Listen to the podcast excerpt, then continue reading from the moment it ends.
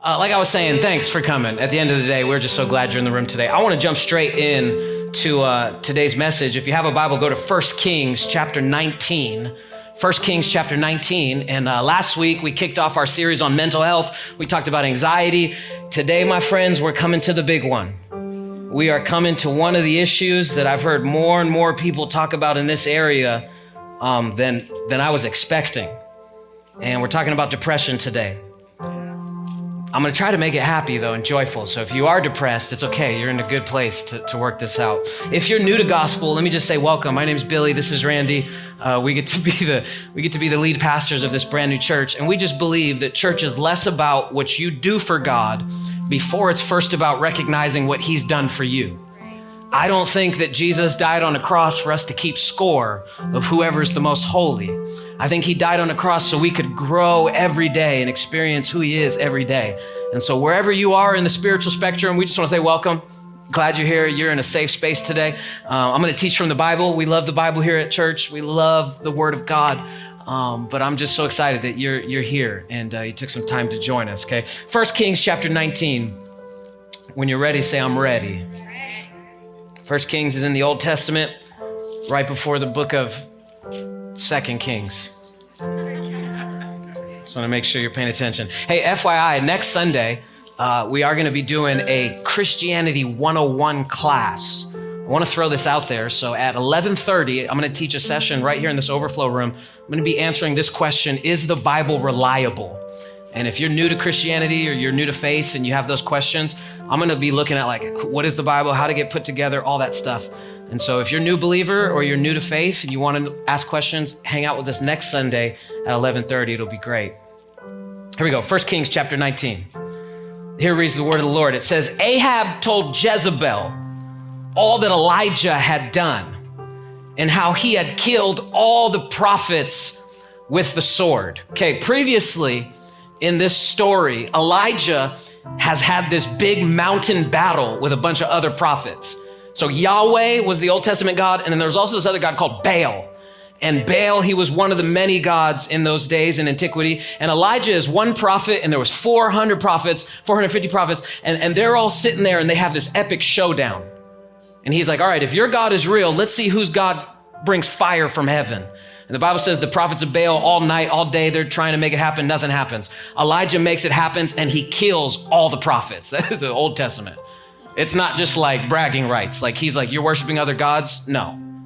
The very next chapter, this woman named Jezebel, who's really been stirring up stuff, she finds out that Elijah killed the prophets. And here's what we read, verse 2. Then Jezebel sent a messenger saying to Elijah, So may the gods do to me, and more also, if I do not make your life as the life of one of them by this time tomorrow. Sounds like a riddle. She's basically saying, I'm going to kill you. I'm coming after you. Verse 3 Then he was afraid, and he arose and ran for his life, and he came to Beersheba, which belongs to Judah.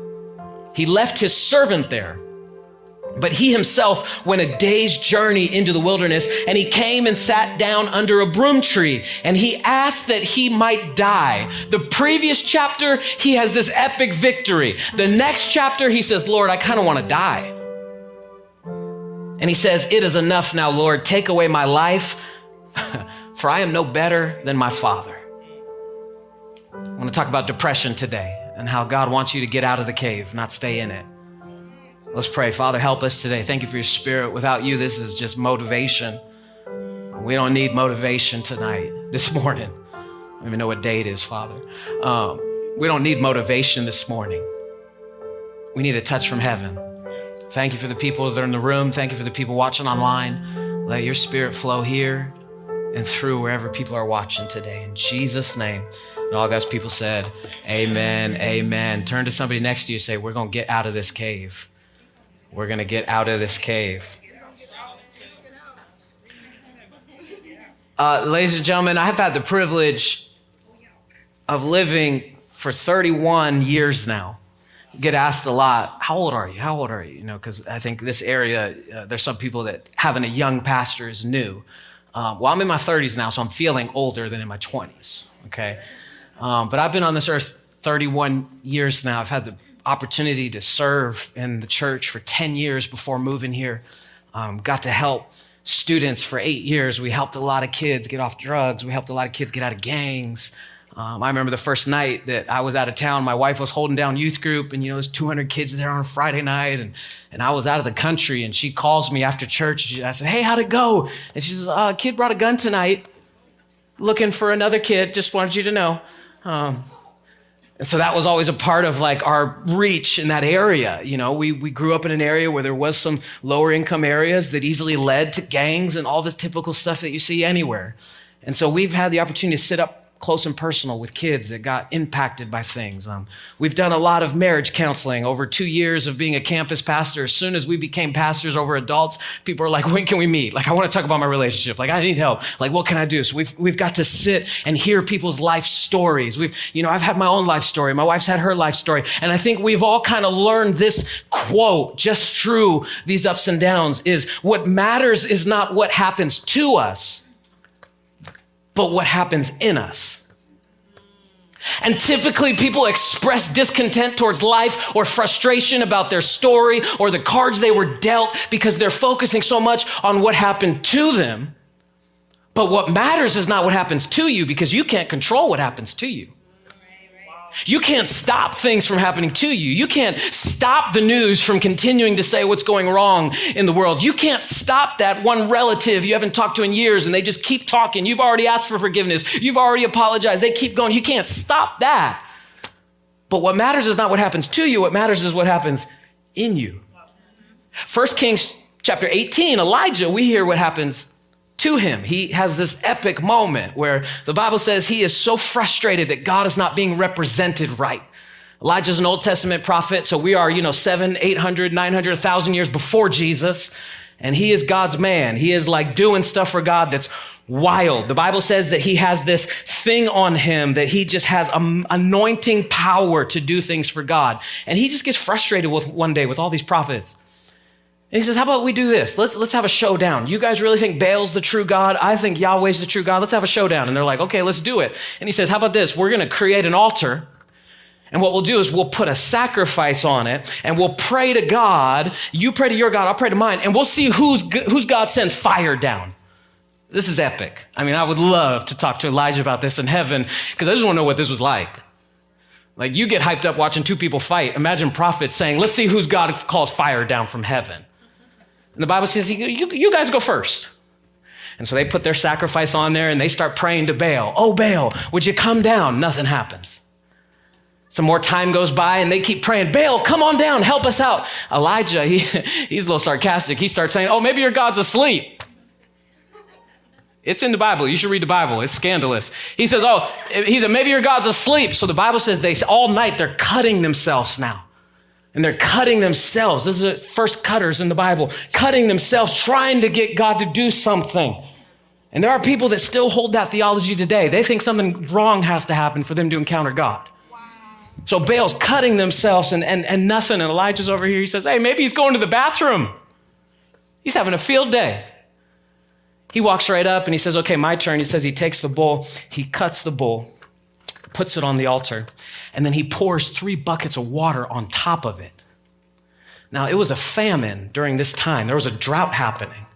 So, to give God something you didn't even think you had was a sign of worship and trust. He says, Okay, we're going to pour this water on there and we're going to cut the bull. I almost wanted to call the message Cut the Bull because uh, I really thought I could preach that, but I was like, Maybe not yet. Um, so, he says, He cuts the bull because we're giving God sacrifices and not even putting in the proper work to prepare it. And so he cuts the bull and he prays and he says, Oh God, I want you to know, I want them to know that God's real. The Bible says fire comes down, licks up all the water and the sacrifice. Crazy. Like this dude is legit. And all the prophets all of a sudden go, God is real. We understand Yahweh's real. He said, too late, he kills them all. It's too late once you say, oh, yeah, later. There's going to be people in the end times that are going to say, oh, Jesus, we never knew. He's going to say, oh, it's too late. I never knew you. You only wanted me when something went wrong. How about not when something's going right? Elijah's the real deal, y'all. He has this moment where he actually calls fire down from heaven. A couple other things that Elijah does. He's the one that caused the drought. God told him to pray for it to stop raining, and it did. For three years, Elijah prayed for rain to cease, and for more than three years, it did. Uh, also, he brought a widow's son back to life. There's an epic story where a widow's son dies. He comes and lays on the boy. It's the weirdest thing, and he comes back to life. There's so much more to the story, but it's crazy. Uh, he parts the Jordan River. Like one time he's walking up the Jordan River, he takes off his cloak, he hits the water, and it opens up. Can you imagine that? Just psh, opens up. Uh, there's one part in the Bible where he's hungry, and the ravens bring him food. Like you have to be close to God to get animals to start now quenching your thirst and bringing you food.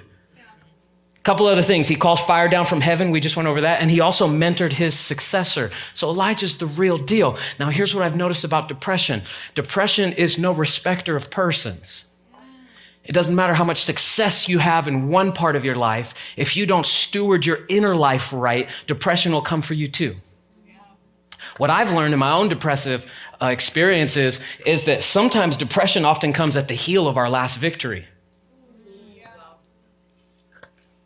Think about that. I mean, Randy and I experienced it. We had launch Sunday, January 23rd, a day that we'll never forget. 22 people said yes to Jesus on our launch Sunday. It's just a number that's now locked in our hearts. We had this epic moment and people were in town. It was great. And within two weeks, I would wake up and go, Oh, where does, what is that?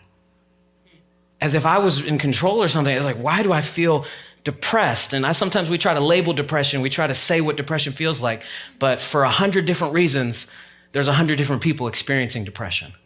You might get depressed for one thing, and I'm over here getting depressed on another thing, and there's different levels of depression. Last week we talked about anxiety, and we said there's chemical anxiety that's just in your neurons, it's in your brain system. There's traumatic anxiety, like you've gone through something that triggers that, and then there's also reactive anxiety. Something's happening and you're reacting to it. It's the same with depression. If we're not careful, we'll mislabel something and we won't deal with it. I know I'm on your toes today, but I, I, just, since I've moved here, I can't help but notice the amount of men and women that just go through subtle depression. Life all of a sudden has no joy. Just turning on the car, just driving down the street, just doing the work stuff, going back home, doing the dishes, helping with the kids, and then, and before you know it, the days are just connecting together. Am I the only one? And, I want to get into that today. I want to be honest today. If you're watching online, we're coming for you too. There's people online ready to pray and help believe for breakthrough because we don't have to live depressed. We might experience seasons where life goes up and down, but the whole point of this series is to recognize if you're following Jesus, you can be consistent through the ups and downs. So, what does depression feel like? A couple different people say it's like you've lost something, but you have no clue where you had it. Mm. Depression is like, man, I know I'm missing something, but I don't even know what, and I don't even know where I lost it. Depression can also be a terrible sinking sensation. How about this one? Missing my friends, but not having the energy to interact with them wow. or text them back. Since when did texting become so emotionally draining that you're like, ah, I don't have the strength to write six words to this person? It's like, when did that happen? But it's true. Uh, how about this? It's a void that sucks in all your thoughts of being capable, worthwhile, lovable, and re- re- replaces them with this fear of like failure. Like, well, what's the point anyway? If anxiety was worry about the what's going on and stress about what might happen in the future, depression is kind of like, well, what's the point? Anxious people just kind of hang tight as they go through things. Depressing people just go through things. And I think today the Lord is in this room to help us recognize we don't have to live like that. We can come out of the caves of our lives. The Bible tells us that Elijah, when he goes on the run, eventually he goes into a cave. And I love caves because caves are where I get to be alone. Yeah. Caves are awesome sometimes when you need to be safe, right? When you need shelter. Caves are good when you're tired and you want to isolate and recharge. I'm all for rest. But caves are also unfamiliar sometimes. You can get lost in them and there's not a lot of light in caves. And so what happens is we often slip into depression because we subtly justify our decisions and we say, well, I need a break. Or I need some time off anyways. And we just lay around for a couple days and not realize we're sinking into a pit of nothing. I was only in town for about three months when I first heard the term February blues. People would say, ah, yeah, that's the blues, February blues. Have you heard this before? Or like, I just feel in the blues. And it had me start thinking, when did we start saying the blues. You know what I mean? And there's different people's different takes on it. I was reading something that says as early as the 17th century, whenever a ship with a captain and sailors would be at sea, if their captain were to die and they were to lose their course, whenever they would find land, people say they threw blue uh, tarps and flags over to symbolize we are not pirates, we're just lost. And that kind of triggered something. Also, in the 18th century, uh, slavery was a big introduction of this term, the blues. It was normal for African slaves to take their musical background from where they came from and they would tie it to their current struggle in this country. And y'all understand this. While they were doing slave work, they would sing. And they would infiltrate music with their misfortune and what was going wrong in their life and how they were being forced to do something under somebody else's power. And it became a thing to sing the blues. And while they're working on the railroad to get through it, they sang the blues. So this term blues has always been around our culture. Depression is nothing new to where we are. But I can't believe that Elijah had depression. Like, look at verse four. It says, after this, he asked that he might die. This dude just killed 450 prophets. And now he's like, I don't even want to live. Why? Because one woman said something about him. That's a different message for a different day. One woman said something, I'm gonna come and kill you. And it says he was afraid. He ran for his life and said, I wanna die. It's enough. I love the language here. He's so honest, isn't he? He says, It's enough. You ever felt like that? I've had enough. This is it. Last straw. I can't do this. That's where Elijah is. The great prophet that's in the Bible. The, Bible says Jesus has a, has a revelation one day. He's on this mountain and the prophet, uh, the disciples are with him. And all of a sudden, the mountain gets all white, and he's standing there with Elijah and Moses. And the man that is sitting on the right hand of Jesus, a picture of the end times, is getting depressed. All that to say, if you're feeling depressed, don't beat yourself up. You're in good company today. If you've had moments where you feel like the life was sucked out of you, don't be beating yourself up. You're in good company today. Because the only reason why there's good news is because we be honest about the bad news. Can I say that again? The only reason that good news is good is because we're honest when we confront the bad news. And I just want to tell you today what matters, stuff that happened to you matters, but it's more important about what happens in you than what happens to you. Are you with me? Like, let's look at Elijah's cycle because I'm going to give you how he got out of the cave, but I want to first show you how he got into it so that we can prevent ourselves from falling into caves. Is this good? Are you still with me today? Okay, let's look at Elijah's cycle because the Bible says as soon as he heard about Jezebel, he was what? He was afraid. So depression started with fear for him, and then it led to him retreating. Instead of going towards the problem, he actually went away from it. And let's be honest, we do this all the time. We know what the problem is, but we often want to avoid it. And we say, oh, no, no, no, I'll get to it later, or I'll deal with this later. And we retreat. When I just think God gives us the strength to deal with stuff head on. Because what you don't confront, you can't conquer. Can we say it again for the people in the back? Come on. What you don't confront, you can't conquer. And so we want to conquer our relationship issues. We want to conquer our financial stewardship. We want to conquer being a good dad, a good mom. We want to conquer being good with our mental health. But until we confront it, we're not going to conquer anything. Are you with me? So he retreats and then he isolates. The Bible says that he leaves his servant there and he goes another day without his servant. So he's running from Elijah, I'm sorry, he's running from Jezebel, and his servant's with him the whole time.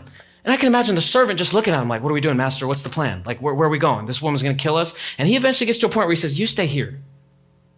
And then he goes a day's journey without his servant because when we're depressed, the people that want to help us, we push them away. We leave them out of our real issues. How's it going? Yeah, I'm great. You're not great. You know that you should tell at least somebody what you're going through, but we isolate even more. And then once we isolate, then we just get exhausted. And then eventually we self sabotage and we start saying things like, I'm no good. What's the point, anyways? Why, why did I let it go this far? I'm already here. Might as well make it worse. You, you ever seen somebody do this? I, I've seen people do this in conversation. It starts with, I'm thinking about, and then they start analyzing themselves and they're like, well, I might as well. And I'm like, bro, that happened quick. Like that's that's a security issue. That's not a problem. You just don't believe in yourself. Because Elijah allowed himself to get to a point where he just starts speaking death over himself. And he says, I'm no better than my father, anyways. Can I tell you, when I became a pastor, um, I never wanted to be a pastor, too, by the way. Like, being a pastor wasn't like a sexy thing, in my opinion. There's some people that are like, I'm called to ministry. I'm like, I ran from ministry. And I remember just kind of learning how to preach and like every single week, like trying to be like all the people I watching online. So I'd be like, oh, one week I'm gonna preach like T.D. Jakes, you know what I mean? And then one week I'm gonna preach like Judah Smith. I'd be like, oh yeah, you know. And then one week I'm gonna preach like Joel Osteen. Hey, how y'all doing? You know, like and just and just like I was trying to like incorporate everybody. And what was happening is I was preaching these messages that weren't even mine. They weren't even what God was speaking to me about for the moment. And eventually it wouldn't go well. And I'd just be like, man, you know, I'm not really doing well. I'm, i must not be called to be a preacher. And, and self sabotage starts talking you out of the thing that God talked you into. Wow. What is God speaking over my life? What's the last thing He told you to do? Just start there. Because He called me into the ministry. Last time I checked, He hasn't called me out yet. So every time I get in my head and I say, well, you know, well, not a lot of people come to the Movieplex, maybe we're not supposed to. It's like, no, no, he hasn't said anything else, so I'm still doing the last thing he said.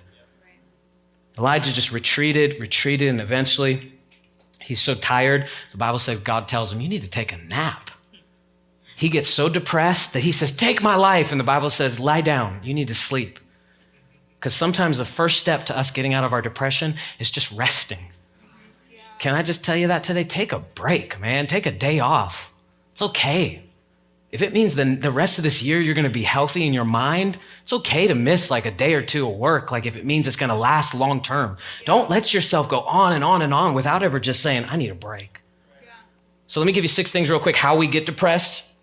Um, because I really feel like we're onto something. Is this good? You still with me? Okay. Uh, here's six things I think why we get depressed. Number one, first of all, life imbalances. I think sometimes it's simple. Our life is out of balance.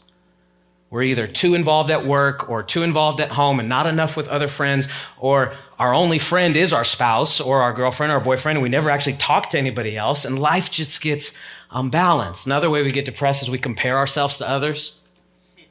You try to start preaching like Joel Osteen when you're supposed to be Billy Heather, and it's like, you just get, why isn't this working? Because it's not real. Wow. Hello. Why isn't this relationship working? Maybe because you have to evaluate is it genuine? Or are we just doing this just to do it? Are you with me? We got to not compare ourselves and be honest. Uh, how about this one? Destructive self talk. Think about this. Elijah was intimidated by Jezebel. Jezebel was over the 450 prophets he just killed. So the very people he just beat, he all of a sudden is afraid of because he let his self talk get to him. Number four, the inability to process pain in a healthy way.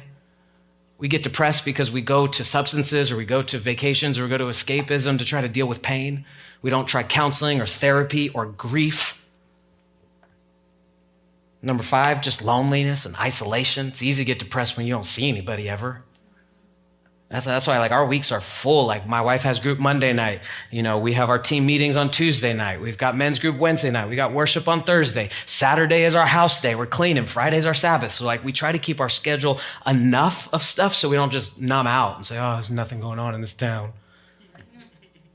And lastly, number six, I gotta be honest here. A way we get depressed is sometimes our sin goes unconfessed and I'm just, just this is Bible. I, I, don't wouldn't do justice to the message to not bring this up. If you have sin in your life that you don't tell anybody about, that can get you depressed real quick.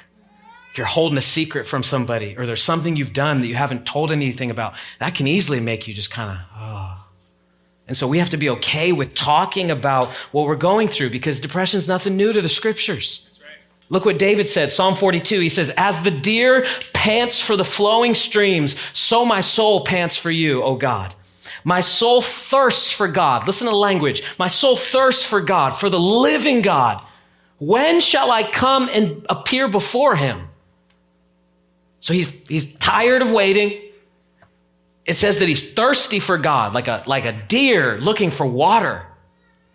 Verse three, my tears have been my food all day and night. All I do is cry when I, while they say to me all day long, where is your God? So I'm over here crying and I got some of my best friends saying, mm, I thought you were a Christian now. I thought you were going to church now. This is David. He says, I'm so depressed and there's people in my life going, where's your God? Sound familiar? You ever have someone like this? You're just in it and you're like, you know, but I think God's going to deliver me. I think he's going to get me through it. He has been faithful before. And they're like, mm-hmm, let's see. David had those people. Verse four, and then he says, These things I remember as I pour out my soul. How I would go with the throng and lead them in procession to the house of God with glad shouts and songs of praise, a multitude keeping festival. David's talking about like worship leading. He's like, How I remember when I would lead worship in the house of God. So, what he's saying is, when I'm depressed, I got to remind myself who I am. And then here's the kicker, verse five Why are you downcast, O my soul? And why are you at turmoil within me? David says, Why am I depressed? I'm a Christian. Why do I feel this way? If the word is true, why do I feel so blue? You know what I'm saying? Like, this, this is off. Something's weird. And he talks to himself and says, although I'm feeling this, I'm going to put my hope in God and praise him again, for he's my salvation. So if you find yourself in a cave today, you're in good company because Elijah, David, even Jesus was depressed. Did you know that? Can I be honest to say that? Theologically, someone will send an email and say that's off. But the Bible tells us that the night before he gets crucified, he is in the garden and he is sweating blood. It says his body is so tense about the moment that he says, Oh God, if, if this cup could pass from me, if I don't have to do this, and then he says, But not my will, your will. In that moment, he felt what you're currently feeling. In that moment, he felt the emptiness that you've been feeling. In that moment, he felt the not sure, oh my gosh, should I? Is there another way? But even Jesus had to submit through his depression and say, No, I'm not going to let this moment define me. It's God's will. And so, if you're depressed today, if you're in a cave today, I want to give you five quick things on how to get out of it. And I'm going to hurry. Uh, I feel like this could have been a two parter, but we're going to squeeze it together, okay? So, Elijah runs, gets away from Jezebel. Eventually, he goes into a cave. And if you're in a cave today, there's five things you can do to get out of the cave. Number one, first thing is very simple just change the view. If you're feeling depressed, sometimes you need to go somewhere else. Go for a drive, go for a walk, go down to Point Gratiot I know it's Lake Erie and it's freezing, but it's water. It might do something to you just mentally to see it. Like sometimes we simply need to say, you know what? I don't want to fight with you. I need a break. Let me walk out for a second. Or let me headphones on and just praise break. Let me take a second to just focus on something else. Look what Elijah did. Verse nine. It says, there he came to a cave and he lodged in it. And behold, the word of the Lord came to him and said, what are you doing here, Elijah? I love God here, as if God didn't know what he was doing there. What are you doing here, Elijah? And he said, I have been very jealous for the Lord of hosts. For the people of Israel have forsaken your covenant, thrown down your altars. They have killed your prophets with the sword, and I, even I, am only left, and they came to take my life and seek it away. Like he's so down and depressed because he has isolated himself from God. And sometimes it's, it's not about how much you believe something, it's how close are you willing to put yourself to believe it. I remember uh, years ago, I've always been a big soccer fan and uh, was living in the desert and I heard the LA Galaxy, which is the, the American professional team, was going to play Barcelona, which is like one of the biggest soccer teams in the world. And so I went to go see it, me and my friend at the Rose Bowl. He's one of our youth workers. And I'm like, we're going to go to the Rose Bowl. We're going to see Messi play the Galaxy. They're going to crush the Galaxy, but it's going to be awesome. And so he buys the tickets we get these nosebleed tickets. 94,000 people there.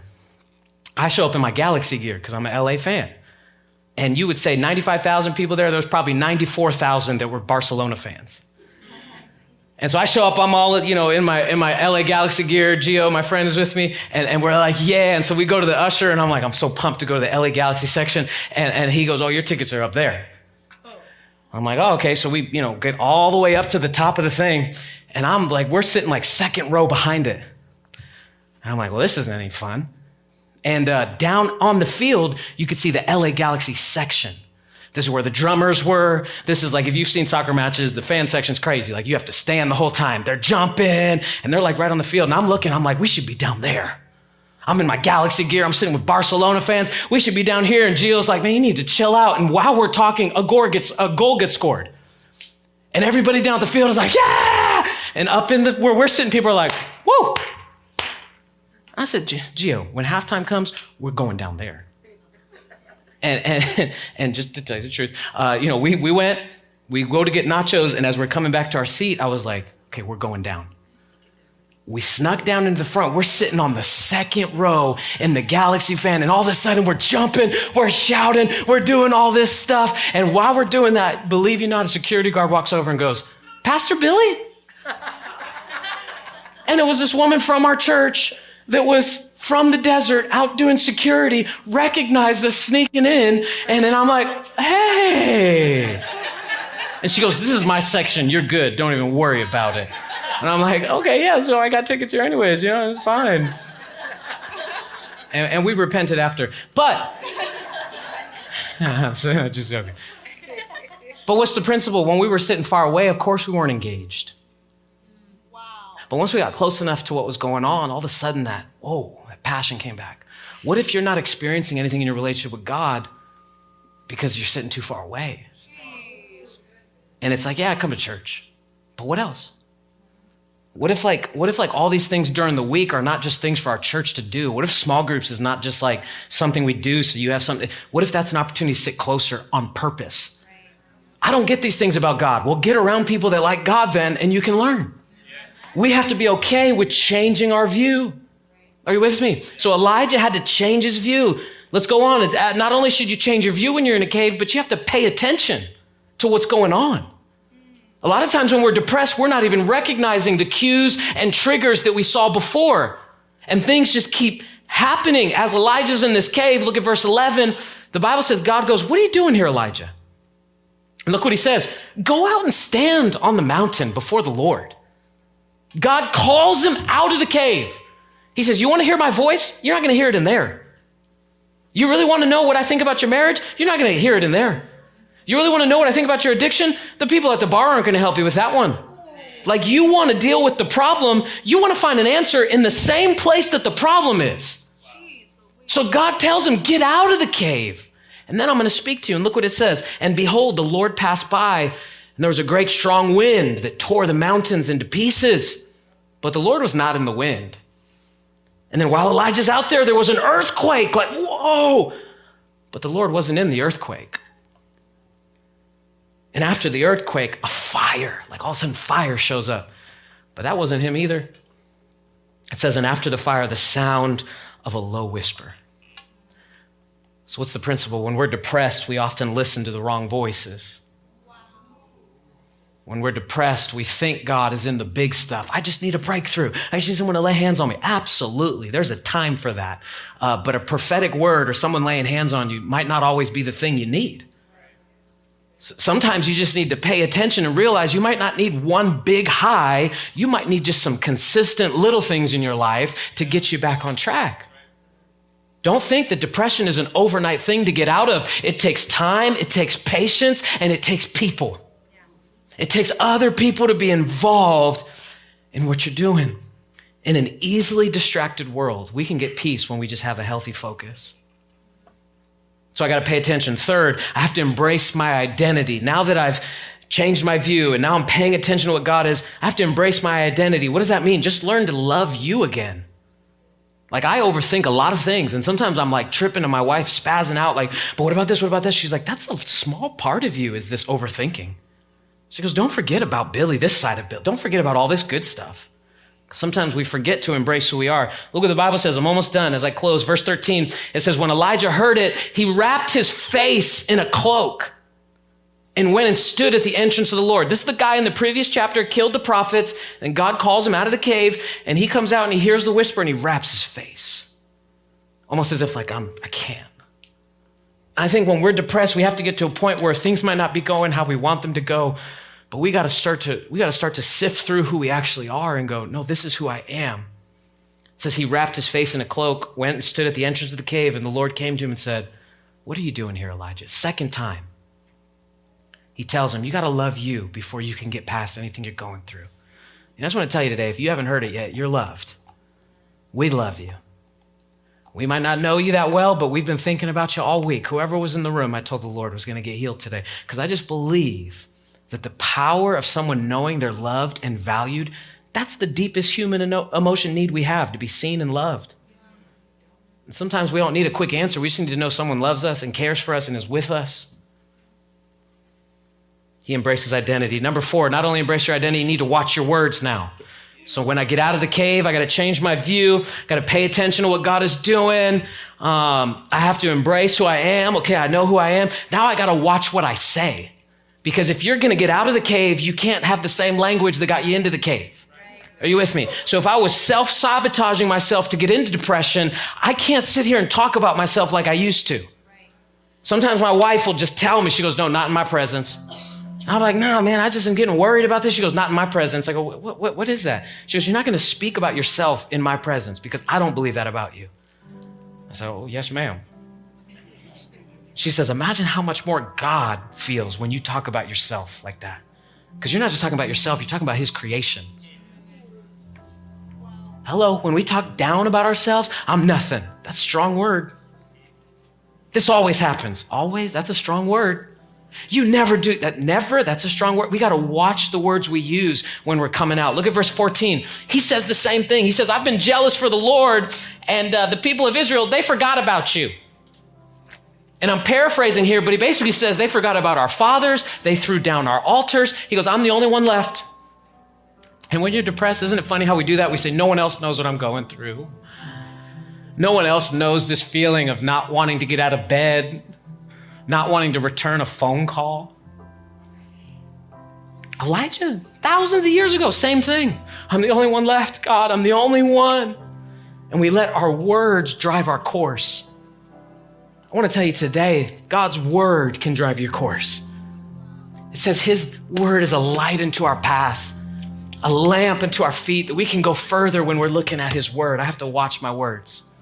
And uh, I just think this last one is the whole point of it all to really come out of the cave. Number five, you got to discover your purpose. And I'm not talking about like your career, I'm talking about your calling. And calling does not mean just like church stuff. Like you can be called to just be a really good janitor and you just do your janitor work as service to the Lord and you treat those people that don't even recognize you as God would treat you. And you, you I believe there's going to be a lot of janitors in heaven with big crowns and we're going to go, who is that guy? He was just faithful to what God gave him. But we get depressed when we don't know why we're here. And look what happens. Elijah says, I'm the only one left, verse 15. And the Lord says to him, Go now, return your way to the wilderness of Damascus. And when you arrive, anoint Hazael to be king over Syria. And then when you see Jehu, make sure you anoint him. And then I want you to go grab Elisha and Elijah. You're going to mentor. What does God tell him? You want to not be depressed? Find a purpose for your life. Go and get back to the things you used to get back to. I talk to so many people and they're like, you know, my last church, we really did this, we really did that. Maybe God had you experience that so you could still do it now. Because sometimes we need to just go back and say, why am I here? Like, I know I'm here to teach the Bible and I'm here to pastor people. I don't feel like an evangelist. I don't feel like I'm gonna just show up, preach, and then leave. I don't feel like an apostle, like I'm here just to get it started and then we're gonna put someone else here. Like, I love sitting down with someone and telling me, go, go, tell me what you're going through. What can I believe God with you for? And, and it's not hard when it's your lane. you, you with me? Can I flow here for a second? I love, like when we first started, people were like, man, like, you know, I know a pastor goes through a lot, and we do. Pastors, we do carry a lot. Like, it's a lot, y'all. But it doesn't feel like a lot. Because I know it's my grace. The thing that you can do that no one else can do with that kind of smile or that kind of effort, that's your grace. And the sooner you find that, the easier it is to get out of the cave. So I want to pray for you today as we close. I want to take a second and pray that you would find your purpose, not in our church, not in a ministry. We got all those teams. We need help, by the way. We love some help in kids' church. Anyone wants to serve? Just throwing it out. Uh, amen. Hallelujah. But, but, but it's beyond just what you do on a Sunday morning. Your calling is so deeper than an hour and 15 minutes on a Sunday. And I want to I want to pray that the Lord would lead you to that this morning. So if you're if you would, would you close your eyes for a second? If you're here today and you don't have this kind of thing that Elijah had, this person calling your name saying step forward, this person saying, "What are you doing here?" I'd love to introduce you to Jesus today. To give you a chance to know before you get out of anything, you can't do it without him. And uh, we're going to pray for depression after this group. But if you're here and you need Jesus, you just say, I need to become a Christian or I need to renew my dedication to Jesus today uh, we would love to lead you in this moment. The Bible says, For God so loved the world that he gave his only son. And whoever believes in him would not perish, but have eternal life. And uh, eternal life is, that's a long time. And I just want to make sure that there's someone here today that's not sure of that, saying, you know what, I need to give my life to Jesus. We'll do it right now. If that's you, would you slip your hand up on the count of three? Say, pray for me, Billy. I need Jesus. One, two, three. Come on. Would you repeat this prayer? The whole church is going to say it together. Would you just say, Dear God, thank you for your son, Jesus. I believe he died for me. Today I want to live for him. Oh, I believe he rose again Today I rise again. In Jesus' name. And all God's people said, Amen and amen. Come on, can we clap, y'all, for those that made that decision?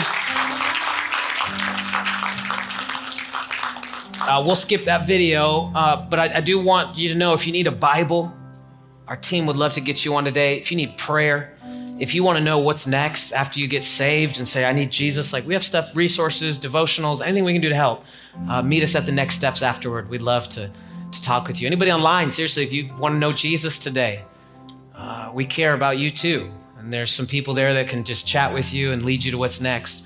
Um, and it'd be great. Secondly, I want to pray for anybody dealing with depression. Simple as that. Oh, I'm not, not as bad as that person's, or it's not. Don't don't box it in. You just if that resonates with you, you say, you know what? I felt that. Um, I saw. I, I just in prayer this morning just felt like the Lord showing me flowers blooming again. And just you just feel like that. You're like I'm waiting, but just not there yet. If that's you, would you lift your hand and say, "That's me today. I I need a touch from God in that area." We did an altar call earlier. I'm going to pray for your seat to become the altar. And uh, we're going to pray for the Holy Spirit, like Elijah, to show up and just say, come on, change your view. Try something different. We have plenty of things to try here. We'd love to help you with that. But I want to pray for you right where you're at. Father, thank you now in the name of Jesus for every person that was honest. Every person that said, I don't know why or how, where it came from, but I feel it right now. Honor their honesty with your presence. Reveal yourself to them right now. Lord, I pray for fresh joy. I pray for a rearrangel of their brain, God, that things that used to trip them out, things that used to get them sad, I thank you, you're going to turn that into gratitude. Just transformation over their minds today in the name of Jesus. In the name of Jesus. In the name of Jesus, we thank you. We thank you. We thank you. Come on, can we thank God one more time, y'all? Wow. Oh, I love that we get to do this every week. Uh, next week, join us. My wife will be teaching. Uh, she'll be talking about insecurity, how to deal with like the things you don't like about yourself. It's gonna be good. It's gonna be awesome. Um, as always, our messages you can get them online afterwards. If you want to send this to anybody that might have not been in the room today, that's a way to invite and evangelize. Just send them a link. Tell them I thought of you today. Um, it was good. We're going to close our service though with our time of generosity, and uh, I'm going to pray very quickly for your giving today. Thank you for all those that have been tithing or those that have been giving. Um, you know, if you're new, no pressure, but uh, we just obviously appreciate anybody that's saying, "Hey, here's a little something to help the mission go forward." Uh, we believe that generosity is more than money. We believe it's time. We believe it's how you steward things. Uh, but there are real resources that we can give for God. Let me show you scripture real quick. This is the message paraphrase. It says, The world of the generous gets larger and larger, but the world of the stingy gets smaller and smaller. And there's just something about giving to someone in need, giving to a local mission like, like us here at the church, um, giving to that guy at the gas tank. You can tell just you know, prices are going up and he's only putting a gallon in. Like, you know, when I'm generous and I'm able to bless that guy or give towards the church or give towards a mission, um, my world gets bigger. I'm like, whoa. But when I hold on to everything myself and I'm like, I might need it, this is for me, it gets smaller and smaller. You start getting boxed into only your needs. Um, so there's nothing like giving. I want to pray over your giving and then we'll dismiss and uh, we'll see you next week, man. Part three of seasons. It's going to be great. It's going to be awesome. You want to stand up? Let's stand. I want to pray over you guys. Sorry, we're still trying to figure out this uh, closing, just rambling. I want to pray that the rest of this week would be the best of your week. Uh, I want to pray that if you run into any old things this week, you would have a new mindset towards them. And so uh, let's just thank God. Lord, thank you for the giving today, those that are giving. We honor you with our giving, God. This is our worship to you. Whether it's automatically coming out or this is a moment for us to give, it doesn't matter, God. This is our worship. We love you this much. So we give to you today. And I pray a blessing over the people of gospel. They would be the head and not the tail, they would see their worth this week. They would know they've been called for something and to something. Thank you for their faith to bring them in the room. Now let them go out and be a light to this world. So we bless them now in the name of Jesus. Amen. Amen. We love you guys. Have a great week. We'll see you next week at Gospel. If you need anything, let us know. Let us know. Let us know.